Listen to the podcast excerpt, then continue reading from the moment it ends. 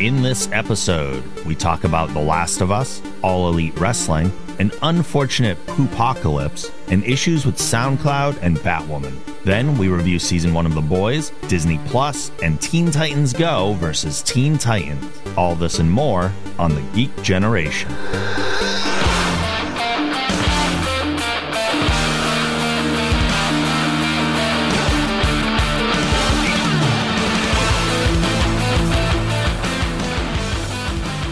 Hey now, welcome to the Geek Generation. I'm your host, Rob Logan, joined in the studio by Mike Volpe Hello. and Paul O. Oh, hello. How are we, boys? We are good.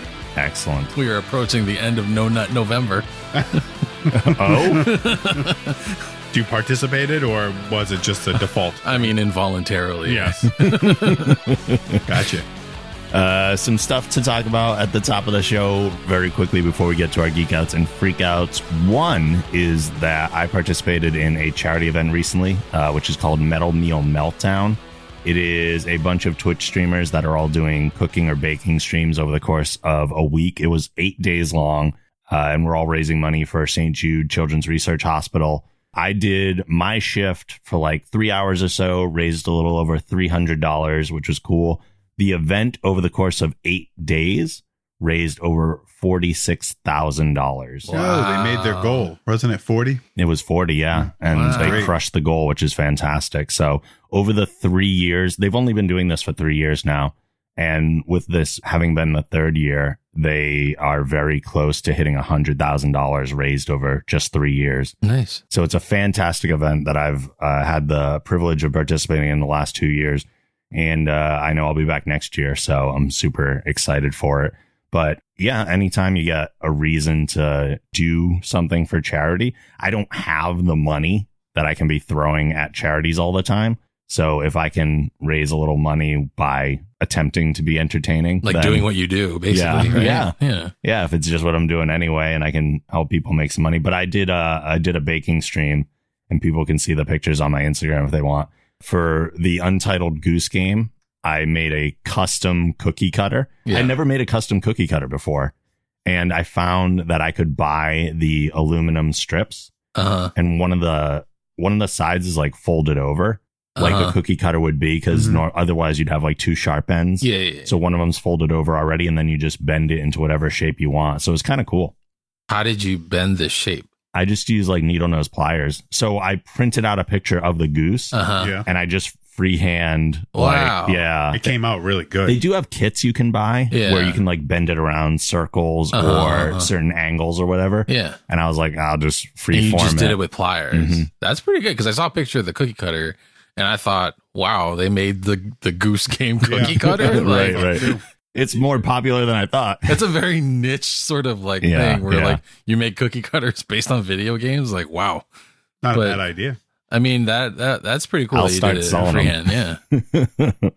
yeah, so that was cool. Um, also, I didn't put this into my geek outs or freakouts because it's kind of an in progress type thing, but I'm actually playing a horror video game. I Oh. thought so. And I was like, wait a minute. Is Rob playing a horror game? No way. Is this the end to horror? Is this where it begins? No, this is What, not what the game into was it? horror. What were you playing? I'm playing The Last of Us. okay. Okay, That's so what that's I thought you were playing. that's like horror, but you can choose to not play horror. Like you can just like like run and gun through the whole game, can't you? I guess you could. Depending on the section you're in, it can be hard. There are a couple places like you have to stealth through it. Oh, okay. You're just not going to survive otherwise. But based on it being a Naughty Dog game, hmm and I've just heard so much good stuff about the story over the years. Yeah. I was like, I have to, I have to do it. I will say the first time, the first session that I sat with it, I was so frustrated with how hard it was that I was Yeah. like, I'm not playing this anymore. This is like stupidly hard. The is there a difficulty aren't doing- setting or is it just a standard setting? No, there is. I'm I'm playing on easy But even if like you're make not it, easy. No, yeah. I'm playing on normal because I refuse to play on easy. I refuse to be an idiot. exactly. but no, it's it's worth it. Uh, I I still don't like being in an environment where there are something even remotely close to zombies in it, even though they're not Yeah. technically zombies. They're What are close they? enough. They're like they're, like fungus heads, right, or something. yeah, like they're called clickers. Yeah. So at first they become infected Uh-huh. and then they're kind of crazy and they're more like zombies in Yeah. that way. But then as the fungus keeps growing, it kind of takes over and then they become blind and they're completely sound dependent. So if those if those clickers get you and they make like a click for like Mhm. sonar reasons because they can't see. yeah. But if if they hear you and they go after you, they're like one hit kills. Uh, Yeah. Oh, really? Yeah, like you can fight off an Oh, infected. that's stressful. but a clicker unless you have like a shiv and you have a certain ability Uh huh. but you have limited shivs too so Which is weird because people make shivs in prison, and those you can make don't- more Oh, but okay. you can only carry so many at Oh, a time okay. yeah Not that I would know. I mean, just you know, prison Right. movies. right Right. uh so that's been good also one more thing just a heads up if people are enjoying the show not only this but other shows on the geek generation network we do have a patreon page that you can support the show on for like as low as $2 a month if you want to. But if you feel like giving more there are additional benefits for other tiers. There are right now at least 10 hours of audio content on the patreon. So if you hop in at that level you have access to all of that right away those 10 hours of bonus Nice. podcasts and then we're going to continue putting up new stuff every month so uh, thegeekgeneration.com slash support or patreon.com slash the geek generation both will take you to the same place and then uh, if you if you want to throw a few bucks our way we greatly appreciate it Yeah, this kind of goes with No Nut November, right? Because you know, yeah like you know the like you don't want to be tempted by you know your favorite Instagram models like OnlyFans page, right? Right. I mean, forget about them for a month and you know throw some money at the Geek Generation. Makes sense to me. yeah, There's no promises that you won't nut to Geek Generation content because it is some- so good. Some stuff. Let me tell you, we've had But- some episodes there. I mean, it's highly unlikely unless the sound of Rob's voice is just really getting to you. it could sometimes i do get really close to the microphone and i just whisper ASMR. Is this turning you on? all right so let's get into our geek outs Yay! paulo Okay. Uh, so my first geek out is actually a movie that I only recently saw, even though it's been out for a while. It's called The Farewell. Uh, it stars Awkwafina. So you might have seen her in uh, Crazy Rich Asians or the female reboot of Ocean's Eleven. Um, her star has like kind of been on the rise for the entirety of 2019.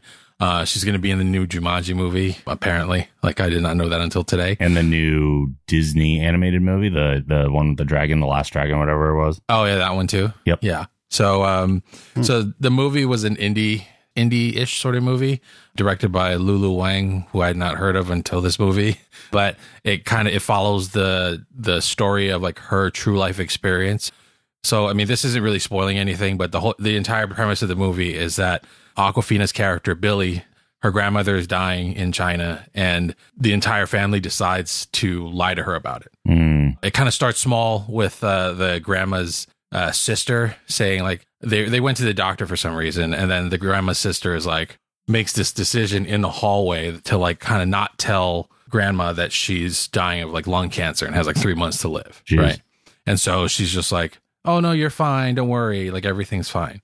And then the entire movie is just kind of like every member of this family dealing with like the cultural struggles, but also just like the idea that, you know, their matriarch is slowly dying and that they have to somehow maintain the lie, you know, for her benefit, sort of. Um, there's a line, there's a line at one part in the movie where they're like, you know, your grandfather, like he had cancer too. And when we told him, it killed him. Oh And wow so like, Oh wow. the idea it's it's very like contrary to like American or like Western culture where like you know we have this idea where everybody needs to be informed of everything all the time. Mhm. In fact, I think in America, like if you lie to somebody about their chronic illness or their terminal illness, like that's illegal, right? And so the the entire movie is just Billy who's like you know she was born in China but raised in America and her struggling with this idea especially since she's like the favorite granddaughter of this you know of Right. the the grandmother that's dying and so they all go to China under the premise that one cousin is getting married Mhm. and this is like further perpetuating the lie you know through like a different vehicle and after that is pretty much spoiler so I can't really talk too much Right, about the rest right. of the plot but it's a really good movie it's slow. And so if you're tired or you know just not in the mood for like a dramatic sort of slow drawn out movie it might not be for you. But the reason why i was drawn to it is because i lost my dad earlier this year. And so i saw a lot of similarities you know mm-hmm. at least in the, just the trailer. And then when i watched the movie i was like oh my god. And the funny thing about the movie is like I was watching it fully expecting to just like cry the entire time, but I didn't. Hmm. It was like I was like emotionally constipated somehow because of the way that the movie is structured. You know, they're like they're lying to grandma, mm-hmm. right? And like I as an audience member am somehow like drawn into that and I felt like afterwards in retrospect I felt like I was also participating in this somehow. Mm-hmm. And I think that speaks to like the quality of the movie. Just cuz like after like there was one scene at the end that like really kind of killed me and that's where I started just, you know, bawling. Sure. Right. But it was like the entire time I was just like I can't be sad cuz this is kind of like the story of the movie. Hmm. It was weird. Like I went in knowing this is what was going to happen, kind of. Yeah, and so I was kind of even though I was fully expecting it to be sad, I went into it like with this sort of yeah, like this emotional sort of suppression where like I kind of kept it all down until the very end. Hmm. So, I mean, it's a great movie. Um I watched it on Amazon Prime. okay. It's not it's not free, you have to buy it. But um it's available on Prime and like other uh, streaming services or maybe not Netflix, but you know, on streaming services where you can purchase it or you can just buy it straight up. But um yeah, it's called the the Farewell. You can find it on streaming services or anywhere you buy movies. Cool. Definitely recommend. Um my second geek out is actually an animated version of a movie that was made uh, maybe like 3 or 4 years ago. It's a Blade of the Immortal. It's a animated series based on a Takashi Miike movie. So if you're not familiar, Takashi Miike is like the godfather of like Japanese horror. Okay. Like he's made like a shitload of movies that any Really? like horror fan is like, oh my god, like this guy is like it's very gory. Like his work, yeah, I'm out. yeah. I'm in. Mike's in. Tag yeah. in. exactly. The, like the the live action movie that was made three or four years ago is very gory. And it's Yeah. like the entire premise of the movie is that Of the same title.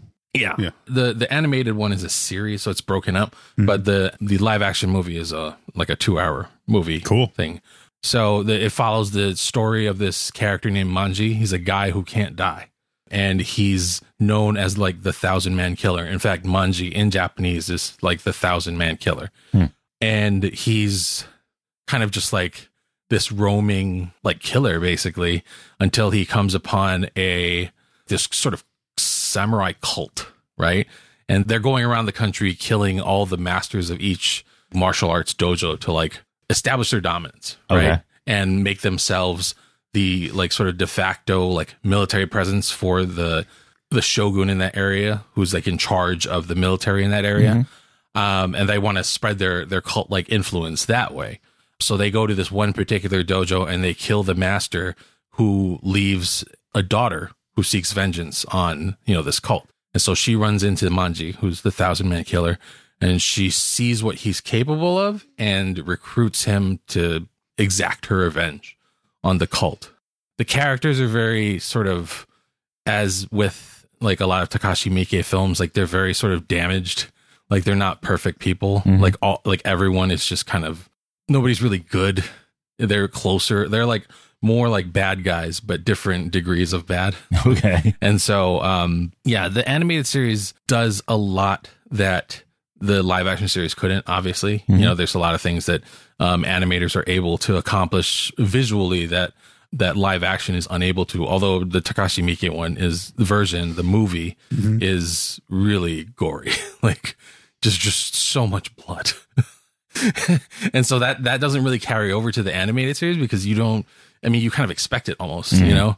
So that is sort of toned down a bit but the animated series does is able to do a lot and i really enjoyed it.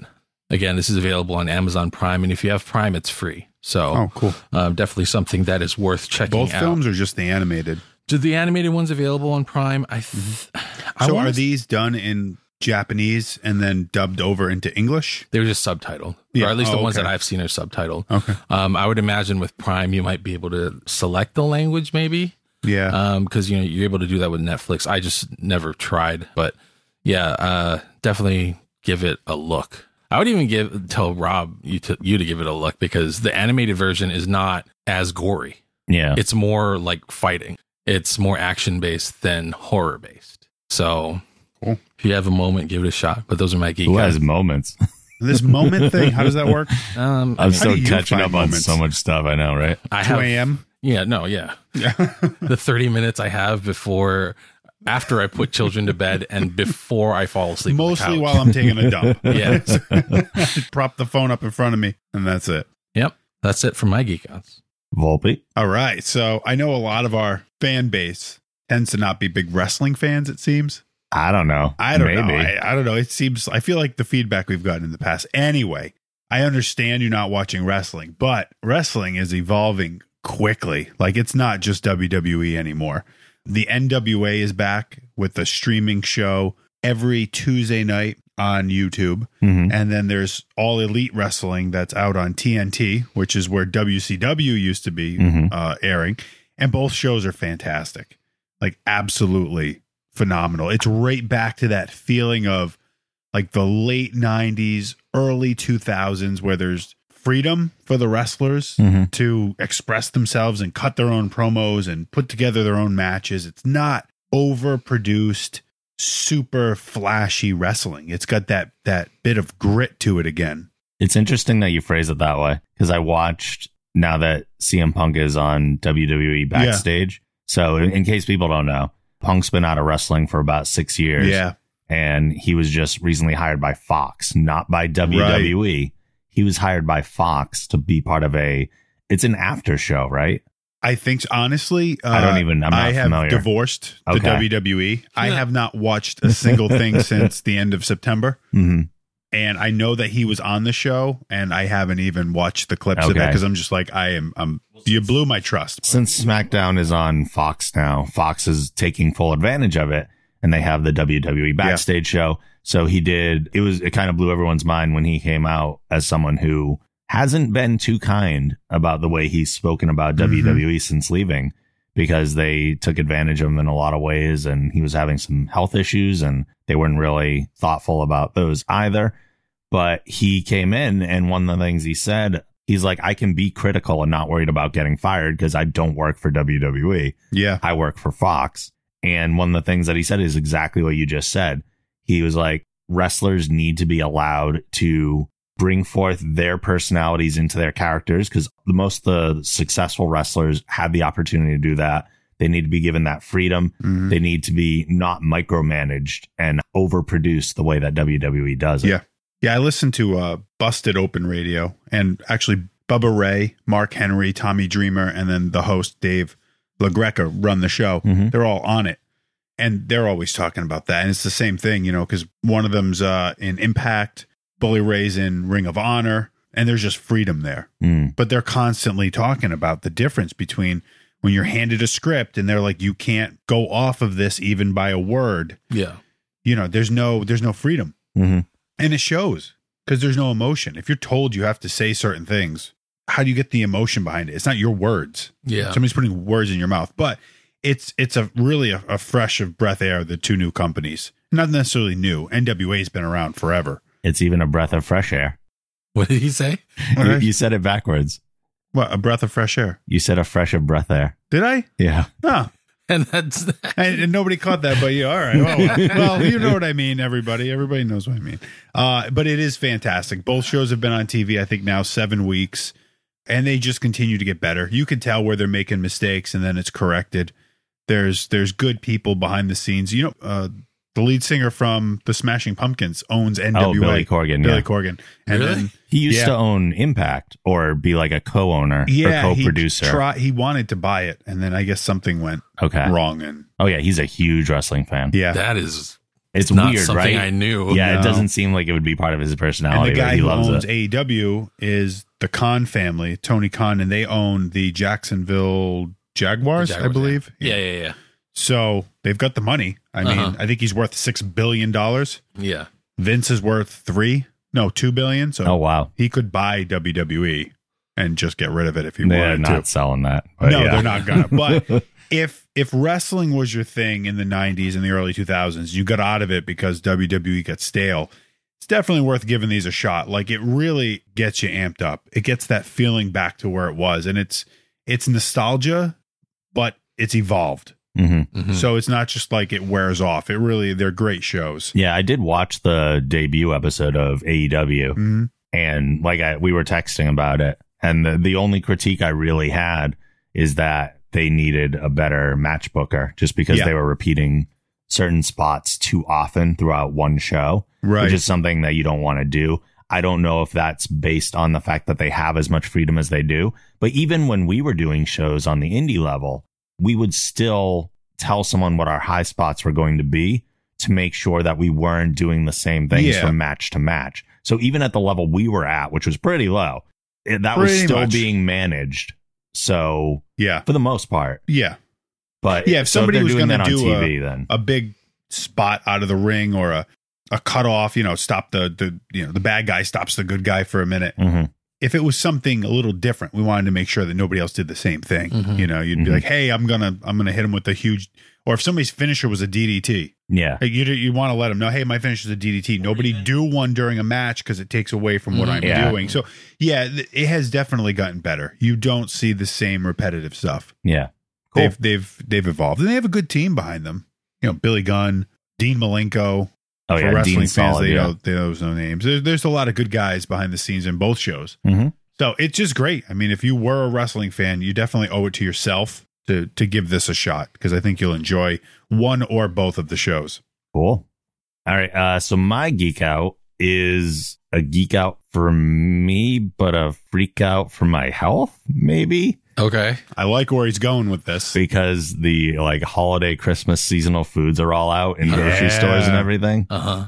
And Target's Wonder Shop is my undoing.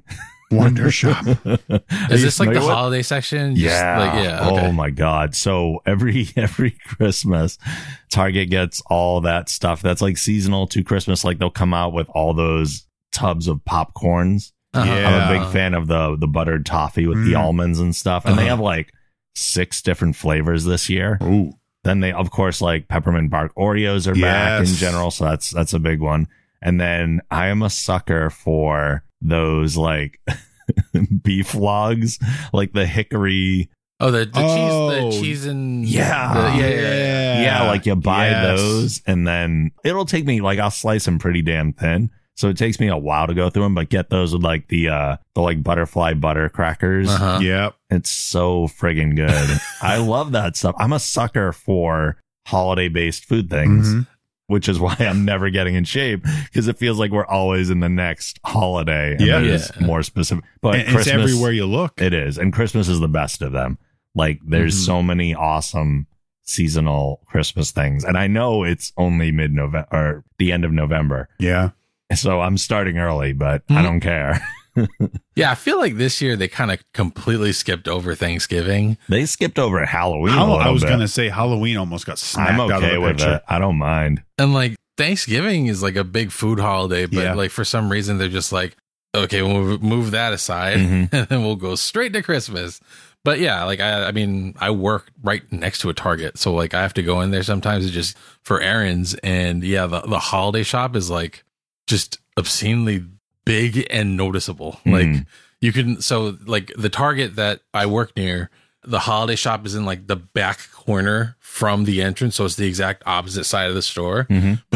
But you can see like the tippy tops of whatever red decorations they're yeah. making, and it's over everything else. Yeah. So like it's over like the birthday cards and like you know the toy things and like the the big screen TV. Like in the back, you just see it. It's like it's, it's like Just towering over yeah, it's everything. towering over everything else. It's like Christmas, and you're just like It's the Eye of Sauron calling me. yeah, yeah. It's basically it. The Eye of Sauron made out of candy canes and cheese logs. Yeah, yeah, Yeah. And it's it, like I'm a sucker to the point where I could be walking through the snack aisle and see pretzels and be like, eh, I don't feel like pretzels. But then I go through the Christmas aisle like those are pretzels shaped like Christmas trees, Mhm. and I feel like pretzels all of a Suddenly, sudden. pretzels sound delicious. no difference, just different shape. So you, you like the butter toffee flavor of That's things? oh god, I love toffee. It's amazing. So Trader Joe's has these. Uh, I found these just scrolling through Instagram, and I immediately went to Trader Joe's and like cleaned out their stock. Oh no! So they have tell these uh, butter toffee pretzels, and so the, each bag is like two ninety nine or something like that. They are incredible. They're like coated. Yeah, so it's like Ooh. a, it's like a, I would say like I based on the amount of coating that's on the outside, it's a smaller pretzel. Okay. Like the pretzel is somehow thinner than like your Yeah. traditional like Rold Gold or whatever. Sure. But it's like tossed in this sort of sweet salty mixture, and like I had one, hmm and then magically the bag was gone. so, and these are not just the Christmas thing; they're available year round. So, oh. Like my kids, they love the dark chocolate pretzels, and Mhm. so we're always going there for that anyway. So now, now we just get dark chocolate pretzels and butter toffee pretzels. The thing that I haven't seen that I had seen in prior years, or at least I haven't seen it yet, are the like chocolate covered potato chips Mm. that they were putting out for a while. Yeah. I don't know if they just skipped that this year. But like, I'm not even a huge potato chip fan. Like, I don't need potato chips. Mhm. But you put them in chocolate, and They're damn, good. They they're were really good. Expensive. They were for for how much you get, but they do that with seasonal things in general. It was They'll like a small little bag bit. was the same sizes or Yeah, the same price yeah. as a large, like a family size. Well, Yeah, you got to you also you're like, figure damn. that there's there's extra work required Oh, and extra course. material they are required, delicious. and oh, they're Sweet amazing. and salty. Yeah, I remember the bag of like the bag of Lay's. Yeah. was like ninety nine cents, but the bag of wavy chocolate cover Lay's was Mhm. like three ninety nine. Yep. Mhm. Like it was definitely like a big jump, But but, I remember it being delicious. it. Yeah, like at some point, like I, I remember at one point eating the bag, I was like. Are we sure there's chips in here? Because I'm, I feel like I'm just eating chocolate.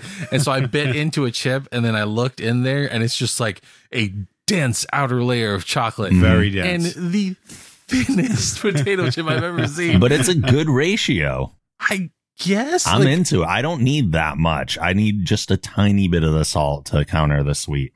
So you're like chocolate. Dude, do you know me? yeah, that's pretty much it. Yeah. Uh, that's my only geek out though. So let's switch over to our freak outs. Oh, freak out! Paulo. Do I freak out? Oh boy. I, I, am, I am I am I'm ready for this. I'm So- excited for this. If you're a fan of the show, you know that every so often we have The, best part is Rob right now. I, he's just rubbing his face It- like, no, here we it's go. it's because we can't make it through No, one I know. year I love without. it. And, and it- so, like I was We're saying, so You were close so to the close. end. I was just gonna say that. Yeah. if you're a fan of the show, you know that we have the best poop stories between us. Like between the hosts of the show, we have Yeah. like the best poop Between the two of you, let's be real. And, and maybe that's just that just speaks to our willingness to share and educate. I'm happy to share. I just fortunately have not had to deal. Rob keeps slipping by the uh yeah the, like the, he- the the noroviruses. noroviruses and the My immune system is next level just because of where I work. Oh yeah, because you're a teacher. true. Yeah, that's probably right. So about like maybe a month, month and a half ago, my younger son like got a stomach bug that was not debilitating. Like he just had to come home because he had diarrhea. Hmm. And so like there was like maybe two or three weeks where like one of us would have to rush over to pick him up and take him home because the policy at daycare is like they can't stay there if they have diarrhea. Yeah. It's like they don't want it to spread, right? Sure. Which is smart. Yeah. Because you don't want that to happen. So, because then that shit will just spread like wildfire. So, Literally, that shit will Yeah. spread. yeah, Oh, yeah. and it will burn your butthole like wildfire. Um, and naturally, when something like that happens, and you know, since he's not fully potty trained yet, it's bound to sort of cross over into other members of the family. Mhm. And so, like, we kept my older son like like we quarantined him off. We were like, you you play with this iPad and these toys. You cannot go anywhere near your younger brother, and you you, you guys just stay apart. Please step into this bubble. Because if you start throwing up and shitting out of your asshole, then we have a Oh. problem because you're bigger and you create more mess. Which were my famous last words because then I got the stomach Oh bug no. and it was it was weird. Like I was fully expecting when I got it to be like, oh my god, I'm going to start throwing up. This is going to be disgusting. I did not throw up once. Hmm. So this was some sort of weird like lower digestive system Yeah. issue. But it was sort of like it, it sidelined me real good for like I would say three or four days where Oh, I was wow. just like in the bed and like fearing for my life that I was going to poop while I was sleeping. Oh no. I like I would wake up in like cold sweats, like, and then just like I would feel a twitch in my butt and I'd be like, "Ugh," and I would just run straight to the bathroom. And then just the fucking Satan's trick of this whole fucking illness was that I would sit down on the toilet and then I would have intense like gas pain. Like it Yeah. felt like there was just like this pocket of gas in my lower intestine and I could not expel it for the life of me. Oh my god! Like really? I was just That sitting Sucks. I was sitting on the toilet and I was like my eyes were bulging out of my face like Arnold Schwarzenegger in Total Recall. You know when he like smashes his helmet Yeah. and he's just like This air is coming out of me somewhere, even if it's my eye sockets. Yeah. yeah. I'm like, this is getting, I am, this is, everybody's out. like, everybody out. Not that way. The way it came in. And I would just try so hard and it wouldn't, and then it would just, the pain would fade. And I'd just be like, well, I guess that's not happening right now. So I would go back to bed. And that was like maybe like the, the trend for three or four days. Mhm. And then during that time, I wasn't eating or drinking anything. So I was Mm. super weak. Right. And then at some point, the pain and that sort of like butt twitch feeling was starting to face. So I thought, oh, I'm getting better. This is good. And then at some point, I was like, I need to eat something. Something Mm. needs to happen. Oh, right? no. Because I'm so weak. I'm barely able to get myself like around the apartment. Right. So my wife is like, Do you want something to eat today? I'm like, Yeah, maybe just something real easy, like some soup, some bread or something. yeah, yeah. you know? Keep it light. keep it light, something that can just go through and not have a lot happen on the way out. Good for you, because when I get sick, I'm like a Big Mac. Like I just crave like the worst stuff. Well, this was like one of those Uh. things where just like my whole body was just like, please, let's just, I don't want to poop anymore. Like, please just don't eat anything. Let's just die in bed. That was my internal monologue. And then my wife brought home soup, and then it was like, it, it was the first thing that I had eaten in like maybe three or four days. Mhm. And so naturally I, I ate the soup and then I drank like a, a ton of water because I was still like pretty dehydrated. Mm. And then do you remember from like the first Underworld movie where the blood started to drip onto the sleeping like vampire? Oh my? God, And yeah. then the the the flesh of the vampire just like came Oh, alive. Yeah, yeah. I think that's what happened in my lower, in my upper and lower intestines, because the, as soon as the soup hit, I just like everything in this whole my Oh, stomach no. region was just like, it's like we're alive, and then like I was just so uncomfortable for maybe like I would say like two and a half hours, Oh and wow. then after that, like it felt like a train coming down the tracks. Nice. Like I could feel the rumbling, and I was like, "Oh no!" choo choo. yeah, All it's aboard. like the, the, the poo poo train all like pulling into stop next stop Paul's toilet and I was like oh my god and so I just ran to the toilet and then just all of that like pent up sensation that I had for like the last three or four days just all just fucking came rushing out it was just like it was horrible like it was like somebody took a hose and they were spraying it into the toilet that's what it sounded like oh, and I was like that's great. so uncomfortable. I thought, oh, maybe if I move my my torso around in a certain Yeah, way, yeah. like I will feel less uncomfortable. Right. And so like I angled my butt the wrong way, and then like it was just like a Picasso on the back of the toilet seat. Like you know how toilet seats are white? This was like like yellow and light brown. It was like a starry night, but in only brown and yellow tones. and I was just like, oh my God, this is horrible. And then from outside of the door, I hear like my older son, he's like, the most sheepish I've ever heard. He's like, Dad, are you okay? Mommy told me to come over and ask if you were okay. And I was like, just go away. Leave daddy Let alone. daddy die in peace. And so like after I sufficiently vacated my bowels, I was just like on the ground and like I was so weak. I was weaker than before I'd eaten. So I was like, oh my God, like this is Well, yeah, because not only have you not eaten that much to begin with, yeah. but now you expended all this energy getting rid of what you did eat. Yeah. And you're probably Uh. like sweating and like just, yeah, Yeah. I've, I've been there. Yeah, it was a nightmare. And I was on the floor and then I didn't tell my wife this part because it was really embarrassing, but like I had, you know, I had pulled up my pants and like I was like kind of curled up on the floor. And then I stood up and I was like, my butt feels wet. Oh, And I was like, why does my butt feel wet? And I was like, shit. And so I pull down my pants and then I see that it had leaked onto my pants too. Oh, no. Oh my god. And I was like so embarrassed. And so like I, I ran and got one of these little like plastic bags that we put the diapers in. And I just put the thing in my, my underwear in the thing. I'm like, I'm not washing Oh, that's, this. Yeah, that's later. embarrassing. Bye. That's sad. And I just threw it out. And then I just like turned on the shower and I just sat in the shower for a while. And I was just like, this is the worst thing that's ever it happened. was like to you're me. a kid again. yeah, Yeah. This is the absolute worst thing.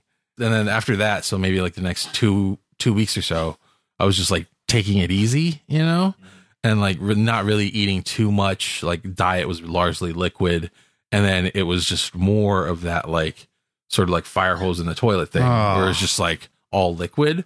And then one day it just all stopped. I don't know what happened. Like I didn't really change anything for two weeks, and then I had like a solid poop, and then it was like the greatest feeling I had ever had in my life. Confetti goes off. Fireworks are exploding. Like instead of just like that that sound Yeah. of liquid, it was like bloop bloop bloop, and I was like, I'm a human being again. yeah. And I looked in the toilet, I was like, yes, we did it. So yeah, that was my uh, poopocalypse story for 2019. Um, never going back. No. Sounds No. miserable. I can only go forward from here. Yeah, No. I'm investing heavily in bleach and Clorox wipes because I am never going through this again. The yeah, that was it for me. Volpe. All right. So we're going to go from one shitty story to one big piece of shit, is what we're going to go to. so it has to do with wrestling. The wrestling that was on Tuesday night, one of the color commentators who's been in the wrestling industry for a long time, Jim Cornette, Mhm. made not his first, but his last inappropriate, kind of racist comment. And it happened so quick that it didn't really register in my mind. But then I jumped on Twitter and I realized that Twitter was having an absolute epic meltdown level fit about what he said. Hmm. So a match is on. One of the guys in the ring is kind of like a hillbilly character, and the other guy is the champion for the company. And he makes the following comment. So the, the guy who's the hillbilly is a little heavy, Mm-hmm. but he can move fast. Like he's Okay. fast, agile guy for his size. Sure. His comment says, He's the only man I've ever known that can strap a bucket of fried chicken on his back and ride a motor scooter across Ethiopia. I don't even know. So, What- m- like, what? he's a- What? the comment implies that, well, obviously, Ethiopians are going to be darker skinned, Mm-hmm. and that since they're darker skinned, they're going to chase after Oh. fried chicken, and he can get away from them as if he were on a motor scooter. Like, anyway, Twitter blew up to the point that the next day, and rightfully so, he resigned from the company. Wow, that was such a complex and weird phrase that I literally had to think about it Right. for a little longer I just to to piece it, it. together. Yeah, Yeah. it wasn't like immediately. It wasn't right. It's not like he was just like, "Hey, black people suck." Yeah. You know, he was. You know, but the thing I think here was that it wasn't his first uh, rodeo in in Uh-uh. race, somewhat racist comments. Yeah, and people had taken to Twitter and were tweeting that like, why is this guy being allowed? The other issue was that this was taped, hmm so like this went Oh. through the editing process and somehow slipped by. Well, I mean, we just had that moment right here where we had to unpack it, right? So, like, if an editor, like, it may not even have been like the editor didn't know. Maybe they just didn't realize it. They didn't know? catch it. Yeah, yeah. there's so much dialogue they probably listen to that you hear something like that and you're just like, oh, he said something about Ethiopians running. Yeah, and Yeah, yeah. So okay, But the guy is, is a jerk. Like Uh-huh. he, he goes to social media and all he does is just bash wrestlers and bash this and bash that. How this sucks. The girls suck. The wrestling sucks. uh-huh. And in a nice way. Although it's a freak out that it even like my freak out. What I'm upset about is that it, it got onto TV Mm-hmm. and like this guy should have been off TV so long ago. That this was just one of those ticking time bombs waiting to happen. Mm-hmm. Like you're familiar with Jim Cornette? Yeah, I am. Yeah, I mean it's like how many times like you see all the warning signs. This guy has dropped the N bomb in the past, Mhm. and like it's gonna happen. The wrong thing's gonna come out, and people are gonna lose their their friggin' minds. Yep. And it did. And he got fired, which is kind of a geek out. At least we don't have to listen to him anymore. But overall, you know, it shouldn't have happened. Like Yeah. they, they got to take better care in editing. Like if I made a comment about an ethnicity that was somewhat off color, I imagine you'd be like, probably. Oh, yeah, should I'd be maybe gone. Edit that out. Yeah. Yeah. So, uh, my next freak out really just grinds my gears. Oh boy. Uh, it's this. I don't even know how to explain it. It's this. All of a sudden, these groups of people just think they're going to save the world Uh-huh. by banning straws, banning plastic bags, and it's driving me nuts because I just found out on January first in Rhode Island, if you own a business and you have plastic bags in your business, and anybody from the town or the state comes in and inspects, you will be fined three hundred dollars per plastic bag. That's crazy. I have a box of a thousand shopping bags in my office. That is a three hundred thousand dollar fine. And what pisses me off is like we. It's like I, all I envision is a bunch of like moms who don't work sitting in Starbucks drinking out of their reusable cups, and they just decide one day. I think everybody should be forced to make the choice to do what we do. Mhm. and let's start a little group. And the facebook group grows and then they do it in one town or in one local starbucks or in one local coffee shop. And then it grows and i get it. We want to save the planet right? Nobody wants the planet to be destroyed. But i feel like there's bigger fish to fry than plastic straws and plastic bags Yeah. especially when we continue to use trash bags. We have vehicles hmm people smoke cigarettes Yeah. there's airplanes, there's trains. Like, where does it end? Why these things that honestly just create an inconvenience? Like, have either of you ever tried to drink something out of a paper straw? Yeah. no, I I'd, I'd go metal if I need to. It's the worst experience. Like, you're not even halfway through your iced coffee and the straw is disintegrating Yeah. into your coffee. Yeah. And and it's just like I don't understand where this movement to like I understand th- this movement to save the planet, but in a very odd way. That is like inconveniencing. I feel a lot. I don't know what Massachusetts laws are with plastic bags yet. I don't know if they've gotten to that point because they're still in like supermarkets and everything. The- So Connecticut kicked it. So Rhode Island's kicking it. So Massachusetts is planning Yeah. on signing a bill that beginning January 1st, 2020, uh, will ban plastic bags in the state. I know why they do it. Uh, I know why legislators are actively moving in that direction. One, because I mean, the environment is kind of fucked. So like this is one way that is high visibility for them. Like it's, it's a high visibility piece of legislation that affects a lot of people. Right. And so rather than it rather than them caring that it affects a lot of people, it grabs headlines because it shows that they are making moves Right. towards becoming environmentally friendly. With that being said, you know, a lot of this legislation is like an easy win, Mhm. especially in states where the legislature is largely controlled by one party. So in Massachusetts, it's an easy win for Democrats because Democrats tend to identify with environmentalism. So it's easy for them to say, we can ban all plastic bags because half of our towns are already moving in that direction anyway. To another degree, this, this actually comes from stuff that I do at work. Yeah. Bags in certain contexts require a bag fee. So, like if you go to like a Target or something and you don't bring your uh, reusable bag, you can get a bag, but it's a 10 cent fee, Mhm. right? That's what California does. We Yeah. were out in July. I didn't know. This is what brought it to my attention Mhm. was we went in, I don't know where we were to buy something and they were like, "Do you want paper or plastic?" And I said, "Plastic's fine." They said it's 10 cents per bag. And like I didn't even bat an eye. I was just like, "Okay, Yeah. that's fine. All right." What what gets me is though, I get what you're saying. It's Mhm. high visibility, kind of low impact in, in a way like if that's the case, shouldn't we get rid of automobiles? If you Yeah. want to make an impact, shouldn't we make it legislation that by X date there are only electric vehicles? End of story. No ifs, ands, or buts about there it. There should be, and they might get to that point. But right now, if you take away plastic bags, people can use paper bags. They can. If you take away automobiles, people can't get to work Right, on time. Right. But then they sit and they go, well, you know, I, I said, oh, you're going to ban plastic bag. Well, why aren't you banning the lunch baggies? What the do mean? trash bag. You know, Oh. lunch bag you put your kid's sandwich in?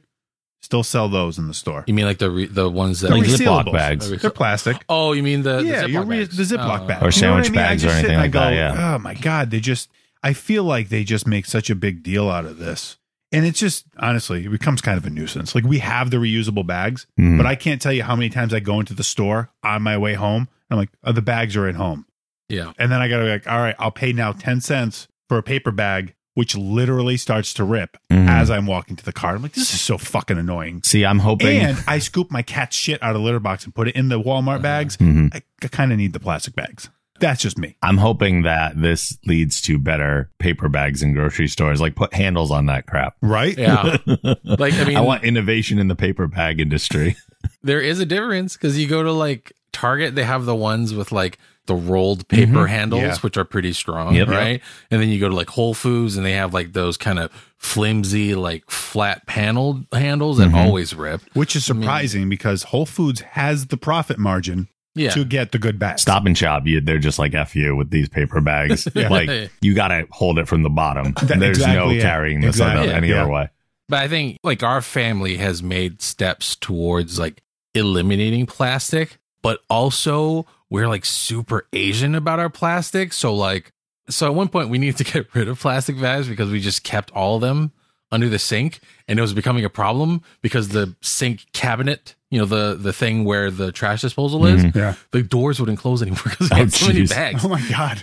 and we keep you know all the takeout containers like our dishwasher we could open a chinese restaurant with just our dishwasher because we have so many takeout containers so we've taken the steps to like keep plastics from being put back into the environment Mhm. but i see what you're saying with like the penalty issue Oh, that just. because when you're enforcing a rule with penalties that is where people tend to back away and don't really see the true purpose of the rule right if the true purpose of the rule is to better the environment but you are being heavily penalized That's Mhm. three hundred dollars a bag. bag. I was like, I had to read it three or four times. Yeah, I'm that's like, this crazy. cannot be the law. It's Yeah. excessive. well, now, so I'm going to take that box of a thousand bags and I'm going to throw it in the trash. That's like a greater fine than throwing trash out of your car on the highway. Yeah. yeah it is So now a thousand bags are still going in the trash. They're not full of trash, but you know, yeah But I you mean, still have just- to get rid of them. And then, you know, it is a trickle down effect in ways. I mean, there's an industry that creates plastic shopping bags. are they branded inevitably? are, are your bags branded No, they're just like a generic. It says like thank you on them. You should start a black market for for uh, plastic bags in Rhode Island. Is I like you that. do. You could sell supplements Uh huh. for like a dollar fifty, Right. but then the plastic bag is like thirty five dollars, right?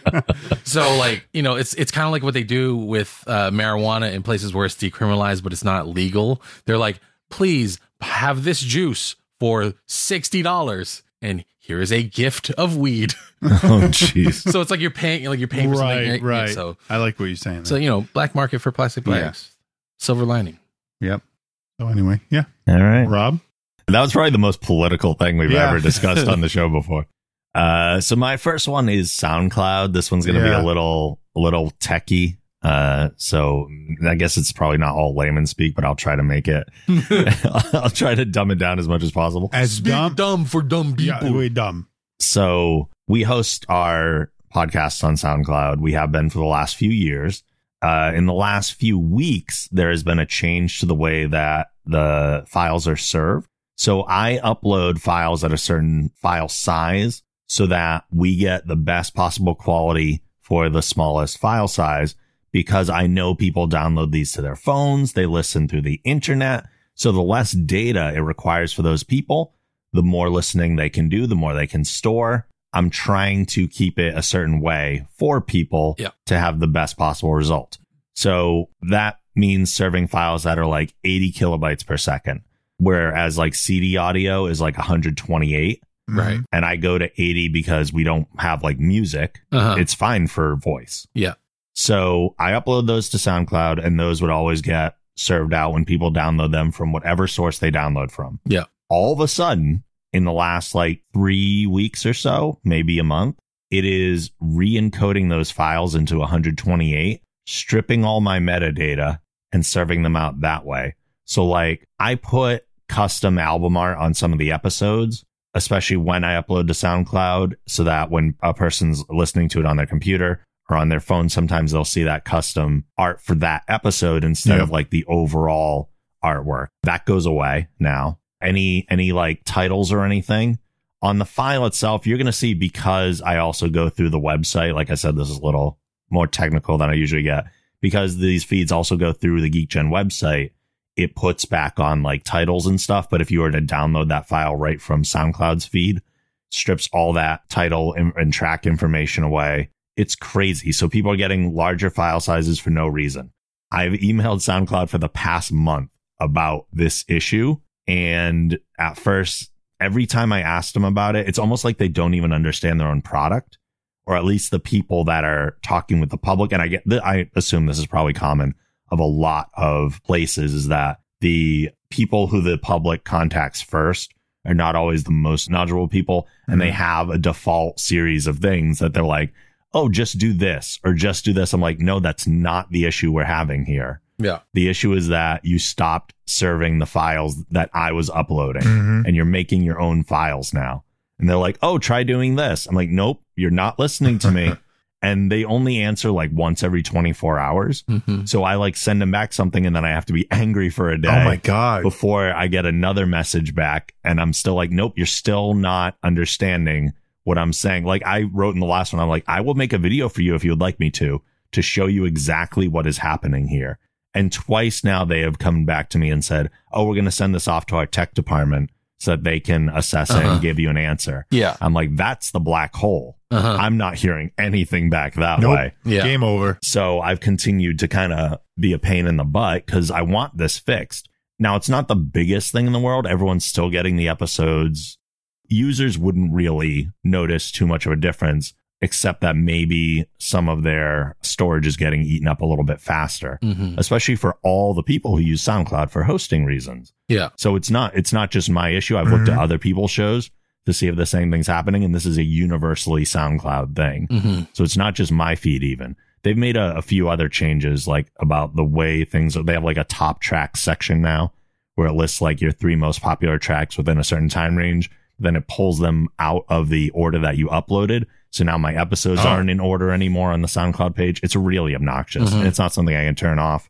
I just, I'm getting a little tired of companies making decisions for us Yeah. that we have no say in as paying customers Yeah. and they're usually not making the best decisions. There are certain things that SoundCloud had done at one point. At one point, they stopped allowing embeds in like Facebook or Twitter or anything like that. And they said it was because it was driving up everybody's traffic because it was making them go to your SoundCloud page and listen to more.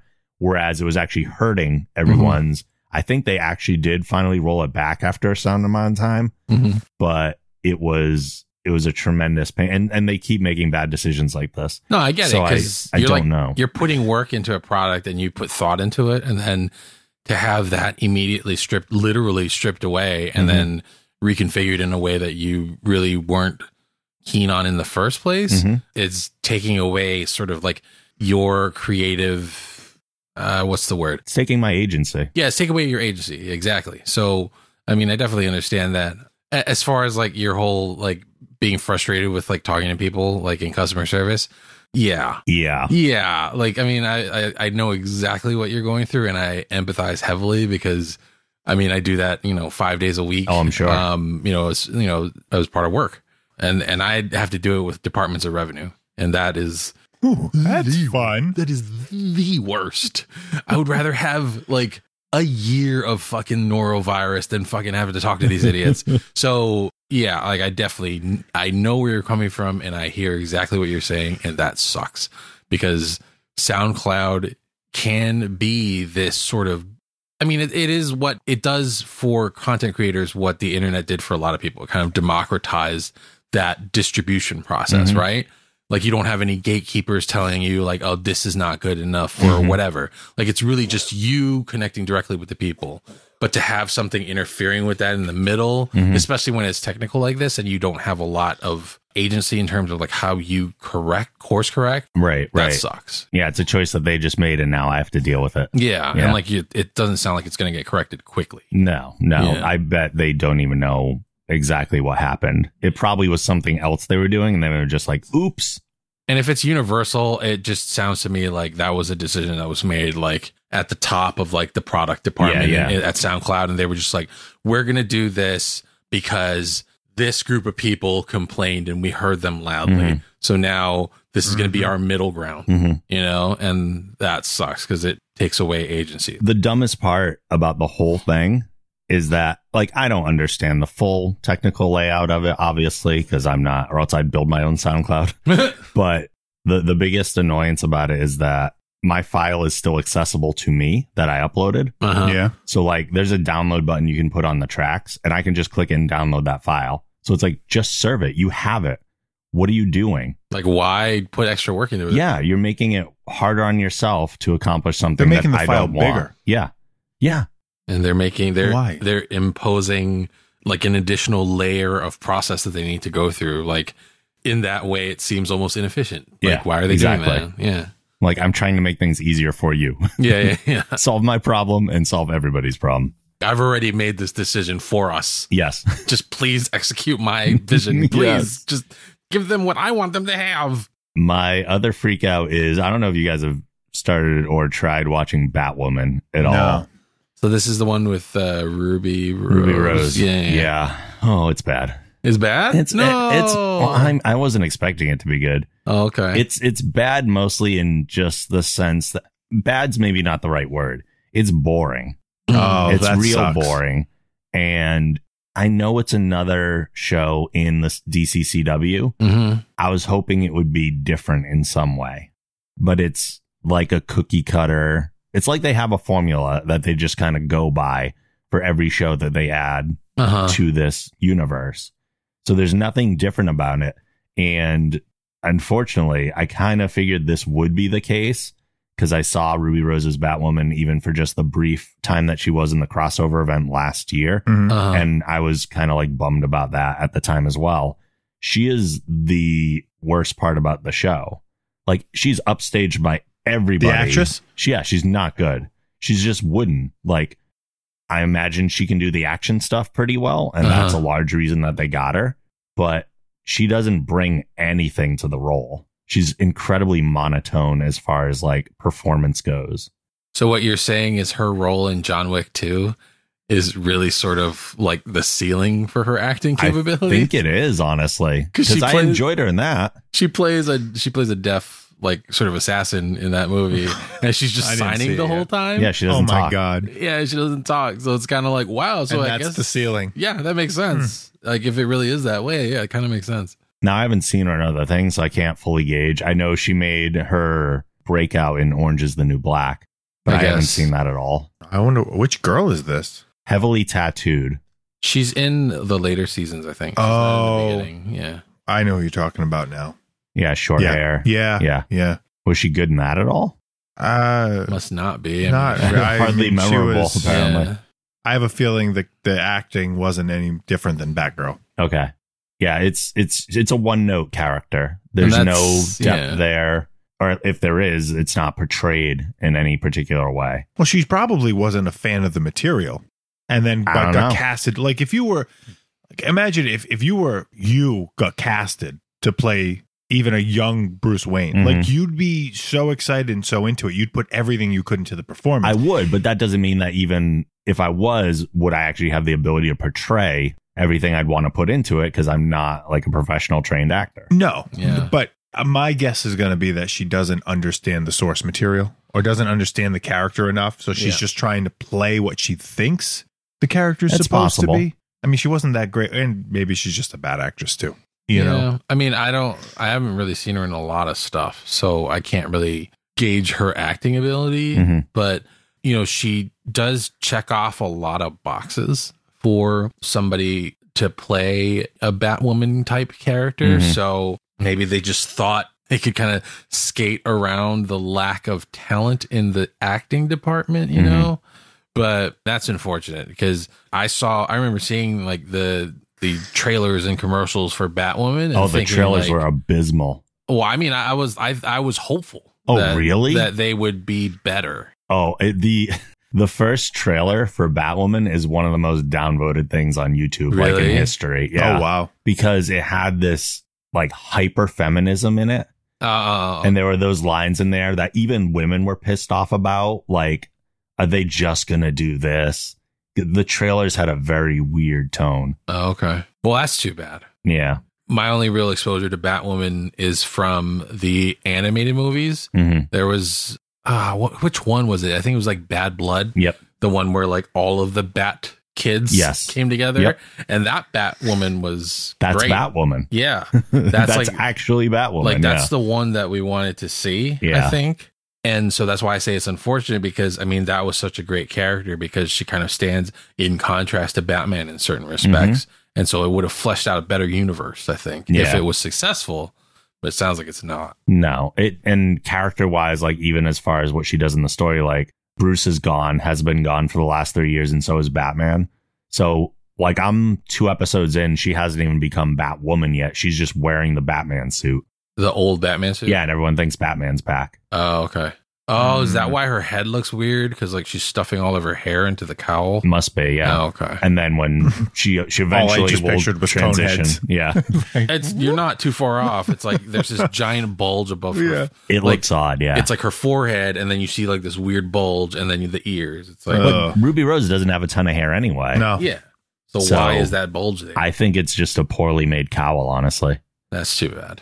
I mean, you expect to see like, especially Batman stuff to be top tier. You Mhm. never Mhm. want it to be like you can maybe get away with some lower tier stuff with like another character, like maybe Hawkman. hmm But Batman's like the banner carrier for the entire DC Mhm. franchise, right? Yeah. So, you, so any Batman related thing, you'd want it to be top tier as well. So that's unfortunate. Yeah, so I'm gonna make it like my treadmill show until crisis happens, and then I'm out. Okay. So we have a couple reviews to go Yeah. over as well. Paulo, you watched something I watched too, and I think Mike, you actually I didn't. Ooh, I did that not. surprises I me. know. I've been told new, by numerous people It's to watch so this show. good. Yeah. So my review is for The Boys season one on Mhm. Amazon. If you, for some reason, have not heard about this show, it is a show about a world where superheroes exist and they are not exactly what we think they are. Uh, I think that's kind of like the best way to describe it in the vaguest way possible. Mhm. It, it just, I mean, it's basically like superheroes. They're just like us, literally. Like they have these powers, but they are also human at their core. Mhm. And so they have their individual issues. And I think that becomes very clear in like the first three episodes. So it's about this fictitious city where there is a group of how many of them are there? It's seven, right? These seven superheroes that are kind of like this almost like Justice League esque type of entity that are being run by a corporation and they commercialize their superhero duties to a Yeah, degree. each of them is definitely like an archetype of Mhm. the actual Justice League. right. There's like a Superman type. There's a speedster, There's there's, a a, Wonder Woman type, there's one- an Aquaman type. Yeah, there's Yeah. like a kind of Batmanish guy that never talks. Yep. Yeah. So these heroes are I'm using air quotes here. these heroes are not what their public image is in real life. Like they are actually, you know, just regular human beings. They make mistakes, but their mistakes are amplified by their powers to a Mhm. degree. Right. So that's kind of where we meet the main character is during an accident. Like his girlfriend gets run over by the speedster of the show and it uses like sort of like pseudoscience. Like Mhm. it's like what would happen if somebody actually got hit by somebody moving at the speed of light? Right. Right. And so like they're like having this romantic moment on a sidewalk and then the speedster runs through her and then she just explodes. She basically yeah gets vaporized. Yeah. Oh my God. And the guy or the main character is left holding two of her hands. and he's just like, ah, like you see him go through like Right. this range of emotions. It's and then- almost like she popped. yeah. And then you see how these heroes sort of deal with it almost inconsequentially. Like he ran through this girl, he totally vaporized this girl. Right. And he's just like, oh, sorry. And he just keeps going.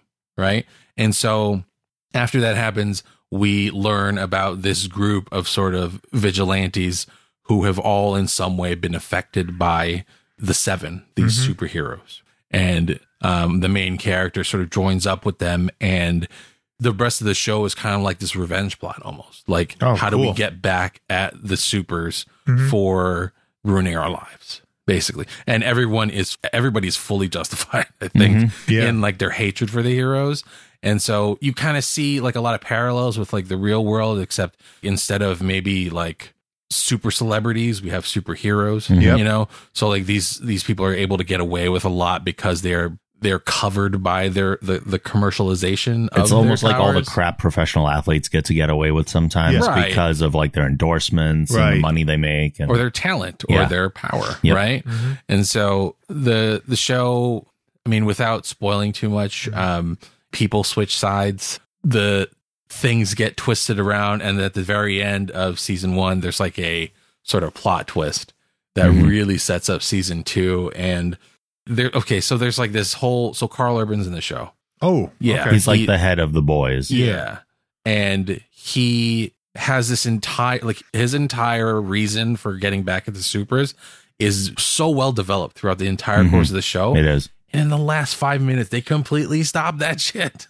It's like a train just runs into a wall, and then you're like, what's going to happen next? And so, yeah, I mean, I would definitely, if you haven't already watched this show, you should watch it. And it's one of those ones where as soon as you watch episode one, you're gonna be like, "Oh, gotta watch the next one. right. Gotta Yeah, watch my the next watch one." list. I just we haven't had a chance to It's sit down and incredible. get around to It doing is really good. Like, show. and it's an original story too, which is Mhm. amazing. Like, you don't get a lot of these original shows nowadays where it's so I almost say intoxicating because like Right. you want to you want to keep watching it. Like, Mhm. it's not like Netflix is asking you, do you want to continue watching? It's like you actively want to see the next episode. Yeah. So if you have Amazon Prime, definitely check out The Boys season one, season two. and most I- people do. So they're filming two right now. it's either filming or they just finished. It's great. Karl Urban is fantastic. He really is. Like There's a lot of good performances in here. yeah, like a lot of the like the the Frenchie, that guy's Yep. pretty cool. Yep. I like him. The uh, the main character that we kind of follow Yeah. is Jack Quaid, yeah, yeah, yeah, who's yeah. actually Dennis Quaid's son. that's Oh, Dennis cool. Quaid's son. Yes, it is. I didn't even. Oh my god, I didn't even put that together. Yep. That's How crazy! insane. He's the son of Dennis Quaid and Meg Ryan. Uh, Yep, Like I had seen him in other stuff before. I just Mhm. never put that together. it's crazy. Oh, that's and so the cool. the dude who plays Homelander is amazing Oh yeah, in the show because he can 180. Like it's it's crazy. He's Yeah. so good. he is really good, and like he kind of brings that character to life. Absolutely. and you totally expect like a Superman sort of like copy to be like boring, but he's so good. Like Mhm. he's so flawed that you're like, I fucking hate this guy Yeah. so much. And then yeah, it's just it's Elizabeth Shue comes out of nowhere with a fantastic performance. Yeah, she is definitely the corporate villain Mhm. slash scum of the earth. Like, is just exactly what you would think. like a Lex Luger. It's like Lex Luthor, like but worse. I said Luger. You Oh, did. yeah. My head went to wrestling. Lex Luthor. But yeah, It's Um, great too because we don't just get the outside view. We also follow along like what's actually happening in the inner circle Mhm. with somebody who's like newly adopted into the seven. Ah. yeah so you kind of get she's she's kind of like almost an agent for the audience to a degree because you see exactly what it's like for the normies you know like Yeah. because you identify exactly with them because you don't have any powers Mhm. but then she act the, this new super that gets inducted into the seven she's kind of like a vehicle for the audience to see how exactly how fucked up everything is Mhm. and it gets pretty fucked up Mhm. like from the moment she joins like Mhm. it's terrible and like you're just like these people are horrible we should just nuke all of them Jesus. yeah so definitely i recommend it Yeah, it's an 100% So we're Incredible able show. successfully make you hate the superheroes. 100% Not all of them though. not all of them most of them Mhm. yeah It is one of the best shows I've seen in the last few years. yeah and it it successfully sort of navigates through the whole like oh this is just another superhero show because it's not it's It is more of not. like no, it's more of no like a- yeah it's it superheroes are just kind of like the backdrop for everything Mhm. So yeah, you should watch that tonight. After you throw Will all your do. plastic bags away, Yeah. or while you're While I'm throwing them while away. you're yeah. stashing them away. Yeah. Yeah.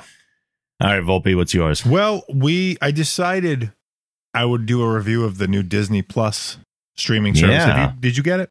So we haven't gotten it yet. Okay. Nor have I. All right. So I figured I'd rate it on a couple different things: the price, accessibility, navigation. You know how it how you're Sure. able to get through the content that's available. hmm So price wise, right now it's six ninety nine a month, Which is which great it's cheap. as Or far as could streaming services go. Yeah. Sixty nine ninety nine in full for the year, which breaks down to a little bit less. It's like five eighty three a month. For an extra six dollars a month, you can tack Hulu onto it, Mhm. which is pretty cool. Commercial Hulu though, right? Yes, yeah, Yeah. regular commercial. Commercial supported Hulu. Um, the Hulu does have a live streaming TV option, which is what I have, and it's forty five dollars a month. They haven't bundled it with that yet, oh, okay. so I'm I'm interested in seeing what that turns out to be. hmm I mean, even if it was an extra ten dollars a month, so it was fifty five dollars a month for Hulu, live TV, and Disney Plus, that would be worth it.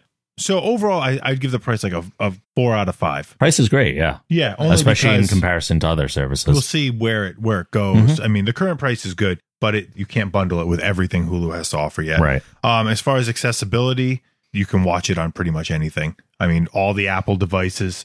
I know Android day devices. one had a lot of issues with signing in and stuff. Yeah, there was uh, Ashley was struggling to get signed in on one of the devices. Uh, you can sign in and simultaneously stream different shows on four different devices at the same time. Wow, that's pretty good. So we could each be watching something different on Ashley's account with Ashley at home watching something, and it would be it would let you do that. Oh, that's nice. cool. I don't know where the limit is. I Mhm. don't know like how many devices you can ultimately download it and log, be logged on with. Like you four people at once, but is that like you got four devices? I, I would if it assume would be unlimited devices. I'm not sure. I would assume it's unlimited devices just based on that's a hard thing to police otherwise. Yeah. Uh yeah. I mean, Hulu does it. You can only have one major device. Oh wow. So it can either be Ashley's Apple TV or it's my Xbox One. It can't be both. oh, that's weird. I didn't know that. But you can download this on Xbox, PlayStation, smart TV. So Mhm. it's accessible. Like you can get it. Uh, the navigation is simple. Like if you can navigate, the closest thing would be Netflix. I find Amazon to be the hardest thing to navigate, the, Yeah. the Prime. But it's got it set up right off the bat with different categories like Disney, Pixar, Marvel, Star Wars, and Mhm. National Geographic. So you can go to any one of those topics right away and see everything. Uh, The movies are categorized by your usual action, adventure, horror, whatever. Mhm. Uh, horror. Well, I Do they don't have horror on Disney? That would be awesome. No, probably not horror. Uh, action, adventure, comedy. Um, Okay, so the typical. yeah, your typical, you know, subgenres. Or you could just do A to Z. Mhm. So, and same thing with the TV shows. They have a watch list so you can save whatever you want to watch. And then they have all their original stuff, just like everybody else, Cool. all under one category. As far as the content goes, this is where it kind of gets rough. hmm They have a lot of great stuff, but it's coming. It's not there yet. So I feel like if you're a nostalgia person, you're going to love what it currently is. Like all the stuff from the vault is there. Mhm. A ton of movies that like were hard to find anywhere else. The Muppet movies are there. Doug is there. The Simpsons is on it. Simpsons had an issue though.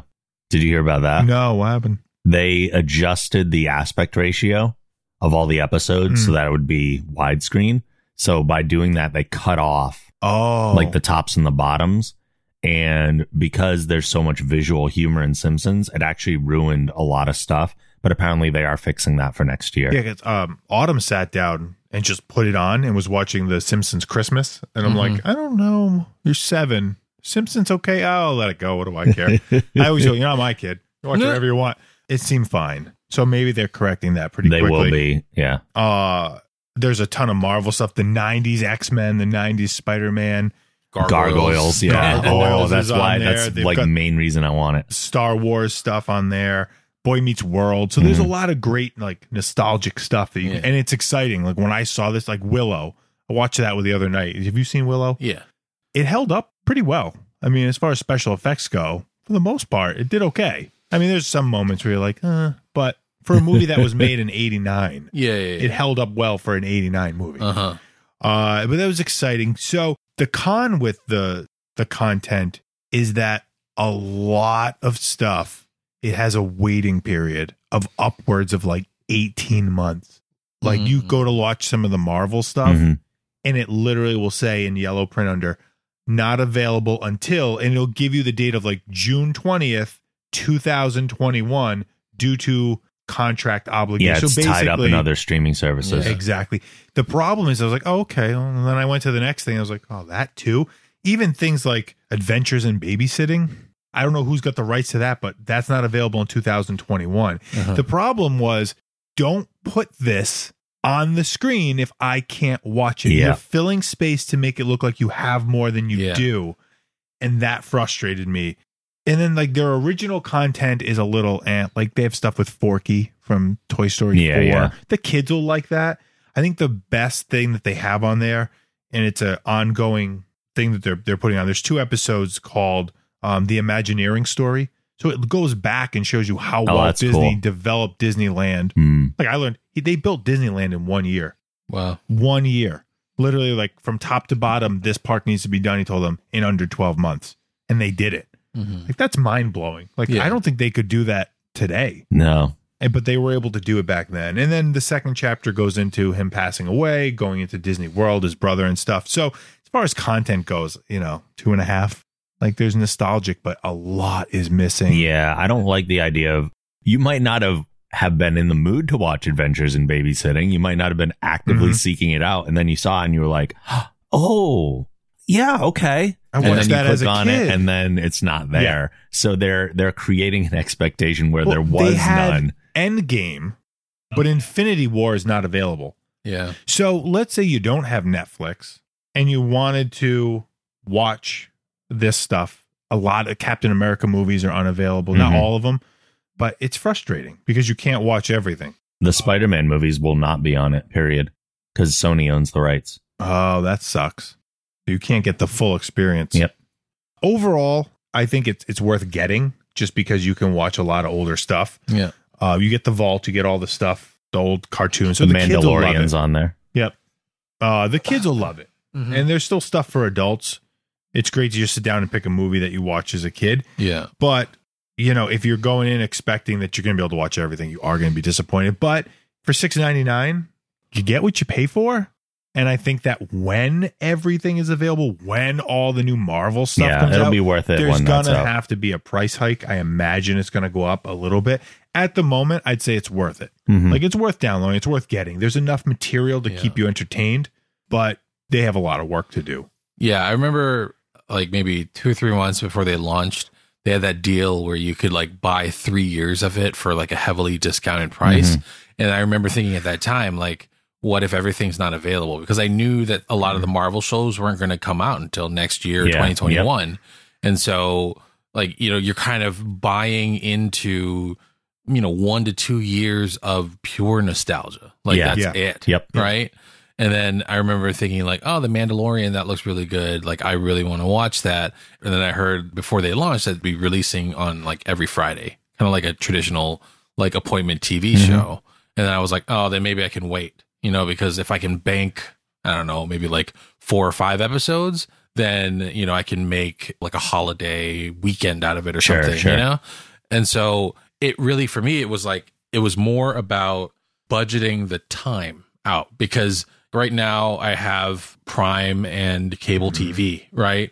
And then in con- in stark contrast to that, I don't have as much time to Mhm. fully exploit those. Mhm. So if I add Disney Plus to that, like for example, this month or even in in Christmas, Mhm. like in December, sure I have some time off booked so I could, you know, indulge in streaming stuff, but do all three need to be in my life? You know what I mean? right. Like at this point, and then like, you know, The Mandalorian is probably not going anywhere. Once they even finish releasing all the shows, it's going to be on Oh Disney yeah, it'll Plus. just be there. Yeah. So there's no real like urgency to get it right now Yeah. unless I want to participate in this, you know, the like the social commentary about the show, which to an extent is being governed at this point a lot by spoilers.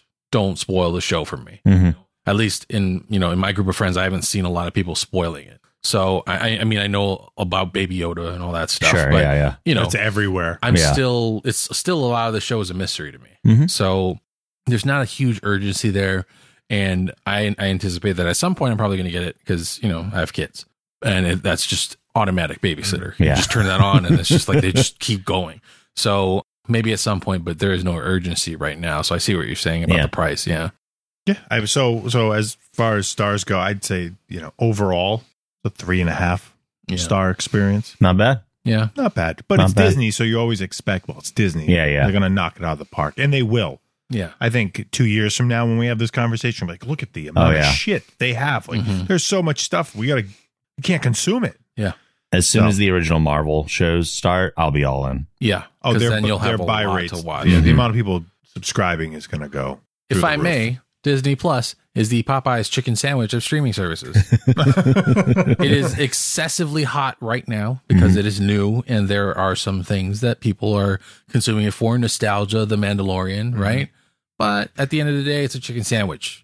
Am I going to stab somebody over a chicken sandwich? Probably not. Am I going to immediately sign up for I don't Disney What's your Plus? hunger level on that? Nah, I'm not really gonna. I You're don't not hungry. it's- You're satisfied. Yeah, I'm not. There are other places with chicken sandwiches too. There are, and they're good. Yeah. So, hot take.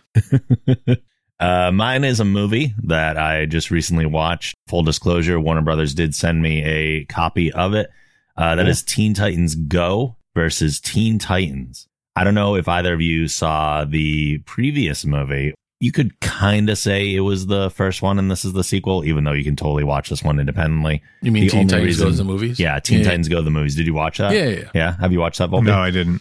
Did you enjoy it? It was great. Yeah. It was surprisingly enjoyable Yeah. for a show that I don't really watch because Teen Titans Go, the actual show itself, is a little too young for my tastes. Right. But the movie was like very meta and like Mhm. a lot of in jokes. Yep. It was well crafted. The first fart joke in the fifth, first 15 minutes of the show was amazing. Yeah. Like, it was a well written fart joke. I loved it. yeah. Yeah. If you like that one, Teen Titans Go versus Teen Titans is more of the same. okay. So at the end of Teen Titans Go the movies, there is a like post credit scene where the Teen Titans that we're familiar with from like the one that showed on TV before Teen Titans Go. Are you familiar with the separation even? The difference between them? Yeah, yeah. Yeah, I've seen that. The, the, so there was there was the original Teen Titans, and Mhm. people don't know. Uh, there was the original Teen Titans cartoon, and then uh, after that was over, they came back a year or so later, and they were like, "Oh, here's Teen Titans Go," which is like a, an even more kiddie version Yeah. of that, and a little more like hyper and ADD and all yeah. that Flashy stuff. colors. Definitely for kids. Yeah. Absolutely. So at the end of Teen Titans Go to the movies, there's a post credit scene where the Teen Titans show up, and we're like, "What?" And Mhm. everyone thought Teen Titans the show was coming back Yeah. actually the weekend that I worked with Tara Strong in Boston because Mhm. she's Raven in both of those. People kept asking her, and she's like, "I don't know." She legitimately did not know. Even Tell us. yeah, even like when there weren't people around, she turned to me and be like, "Like seriously, I don't know." she was hopeful that the series would come back because that's asking. because Yeah. it's more work, and you know, you always want more work hmm but they did this instead. I'm a little surprised they didn't go into movie theaters like Go to the Movies did Uh-huh. because I thought Go to the Movies was profitable. I could be wrong. I don't know. I don't know. I mean, it's everywhere though. Yeah. I mean, it's literally everywhere. It was it was very well done, like we said. Yeah. Uh, the humor is like exactly the same in this one. The amount of meta jokes and stuff Mhm. that are in it are absolutely fantastic. Like there is one point where they sing a song. It's a pretty short one, and then at the end of it, a character goes, "Why did we just do that?" Mm. And someone else says, "To pad out screen time." Oh, nice. so like that's the kind of humor Uh-huh. that's in this movie and uh it's it's a lot of fun and because it is kind of like a multiverse style story so we get not only those teen titans and the teen titans go but as any movie would they get to play around with even more versions of the titans and Oh, a cool. larger multiverse and it's a lot of fun to see all those different takes kind of come in i'm not going to say any of them because I don't want to take away anything that people would enjoy the surprise of. But overall, super fun, enjoyable movie. Teen Titans Go to the Movies was better than I expected. And I was like, oh man, that was a lot of fun. That was super cool. Are either of these streaming anywhere, or do they have to be Probably purchased? DC Universe. Oh, okay. Yeah, and I think Teen Titans Go to the Movies is I, I like we saw it on Comcast. They Mhm. have it for free in the free movie section, but uh, not Teen Titans Go versus Teen Titans. So Well, yeah, because this one's still really new. Yeah. This is Okay. only out within the last few weeks or so. yeah, But yeah, check it out if uh if the first one appealed to you or if you just enjoy like funny superhero stuff. yeah. That's not a fart. That's just air coming out of my butt. Isn't that just a fart? So good. Uh, that is it for this week. So, final thoughts or something you would like to plug, Paul O. I would like to plug No Nut November. We still have a few days left. Hold your seed, gentlemen, and take the money that you would ordinarily give to your favorite Instagram hose Patreon or OnlyFans, and then maybe throw that at the Geek Generation, even if, if it's just for a couple of months. I mean, we would like it if it was longer than a couple of months, but you know, I mean, we understand budgets, right? These these ladies don't need your help. The Geek Generation does. So They're trying to make a living too. yeah, but there's a lot. There are just an excessive number of horny men out there. So they're they're doing fine. They really are. That's true. But the Geek Generation could use your help. So definitely give thegeekgeneration.com a look. I think there's a Patreon link, right? There is thegeekgeneration.com slash support. Uh, click on that link and throw some money this way so that we can make this content even better. Mike Volpe. Wow, I have to follow that. Uh, I, I'm coming back out with cake batter flavored protein. Mm. No. So that'll be out in a couple weeks, just before, well, before Christmas, it'll be out. It's awesome in oatmeal. So while you've got all that pent up sexual frustration and your testosterone is just absolutely raging, you should probably, along with other things, go to the gym and, and maybe get healthy. So if you go to sbvsupplements.com, that will be available within the coming weeks to uh, to purchase, and I will ship it right to your front door. Buy the supplements. He will throw away the plastic bags. He promises. but they do come in a plastic container. So, but those aren't penalized. So not fuck it. yet. The Geek Generation is part of the Geek Generation Network. If you like this show, be sure to check out our other podcasts at thegeekgeneration.com. If you use iTunes or Apple Podcasts, please rate the show and write a review. We may even read your review on an upcoming episode. Watch our live events at twitch.tv slash the Geek Generation. You can support this show and get access to exclusive bonus content by visiting our Patreon campaign at thegeekgeneration.com slash support. Continue the conversation with us on our Discord server at thegeekgeneration.com slash discord. Send emails to podcast at thegeekgeneration.com. And as always, the show theme is provided by Machine Supremacy. A link to their site can also be found on our site. We'll be back soon with more geeky stuff for you, and we will see you then. Later.